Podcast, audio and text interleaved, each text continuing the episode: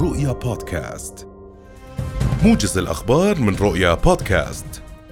يلتقي نائب رئيس الوزراء وزير الخارجية وشؤون المغتربين أيمن الصفدي اليوم وزير خارجية جمهورية سلوفاكيا إيفان كورتشوك وفي التفاصيل هذا اللقاء الذي سيعقد في مقر الوزارة يأتي لبحث أطر تعزيز العلاقات الثنائية بين البلدين الصديقين والمستجدات الإقليمية والدولية.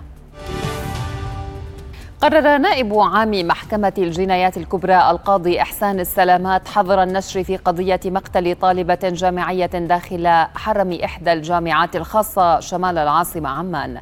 وطلب النائب العام من مدير عام هيئة الإعلام طلب التعميم على جميع وسائل الإعلام المرئي والمسموع ومواقع التواصل الاجتماعي التقيد بعدم نشر أي معلومات تتعلق بالقضية أو مجريات التحقيق فيها أو نشر أو إعادة نشر أو تداول أي صور أو فيديوهات تتعلق بها ما يؤثر سلبا على مجريات التحقيق.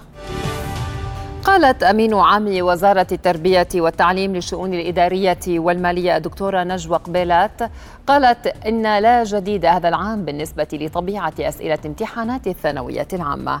وأضافت أن الوزارة عمدت إلى رفع نسبة الأسئلة المقالية في ثلاثة مباحث هي الرياضيات اللغة العربية واللغة الإنجليزية بنسبة قد تصل من 30 إلى 50% فيما تكون بقية الأسئلة. اختيار من متعدد وأعلنت أن هنالك عشر دقائق إضافية ستمنحها الوزارة لكل جلسة امتحانية بدل توزيع أوراق وهي غير محتسبة من وقت الامتحان. قالت المتحدثة باسم مفوضية الأمم المتحدة السامية لحقوق الإنسان اليوم إن المفوضية خلصت إلى أن الصحفية الفلسطينية شيرين أبو عاقلة قتلت بنيران قوات الاحتلال الإسرائيلي.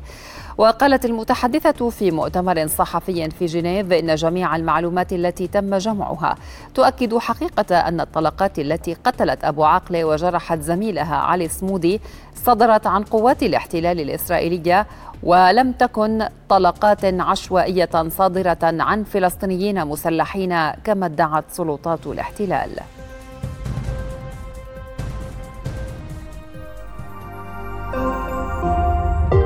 رؤيا بودكاست.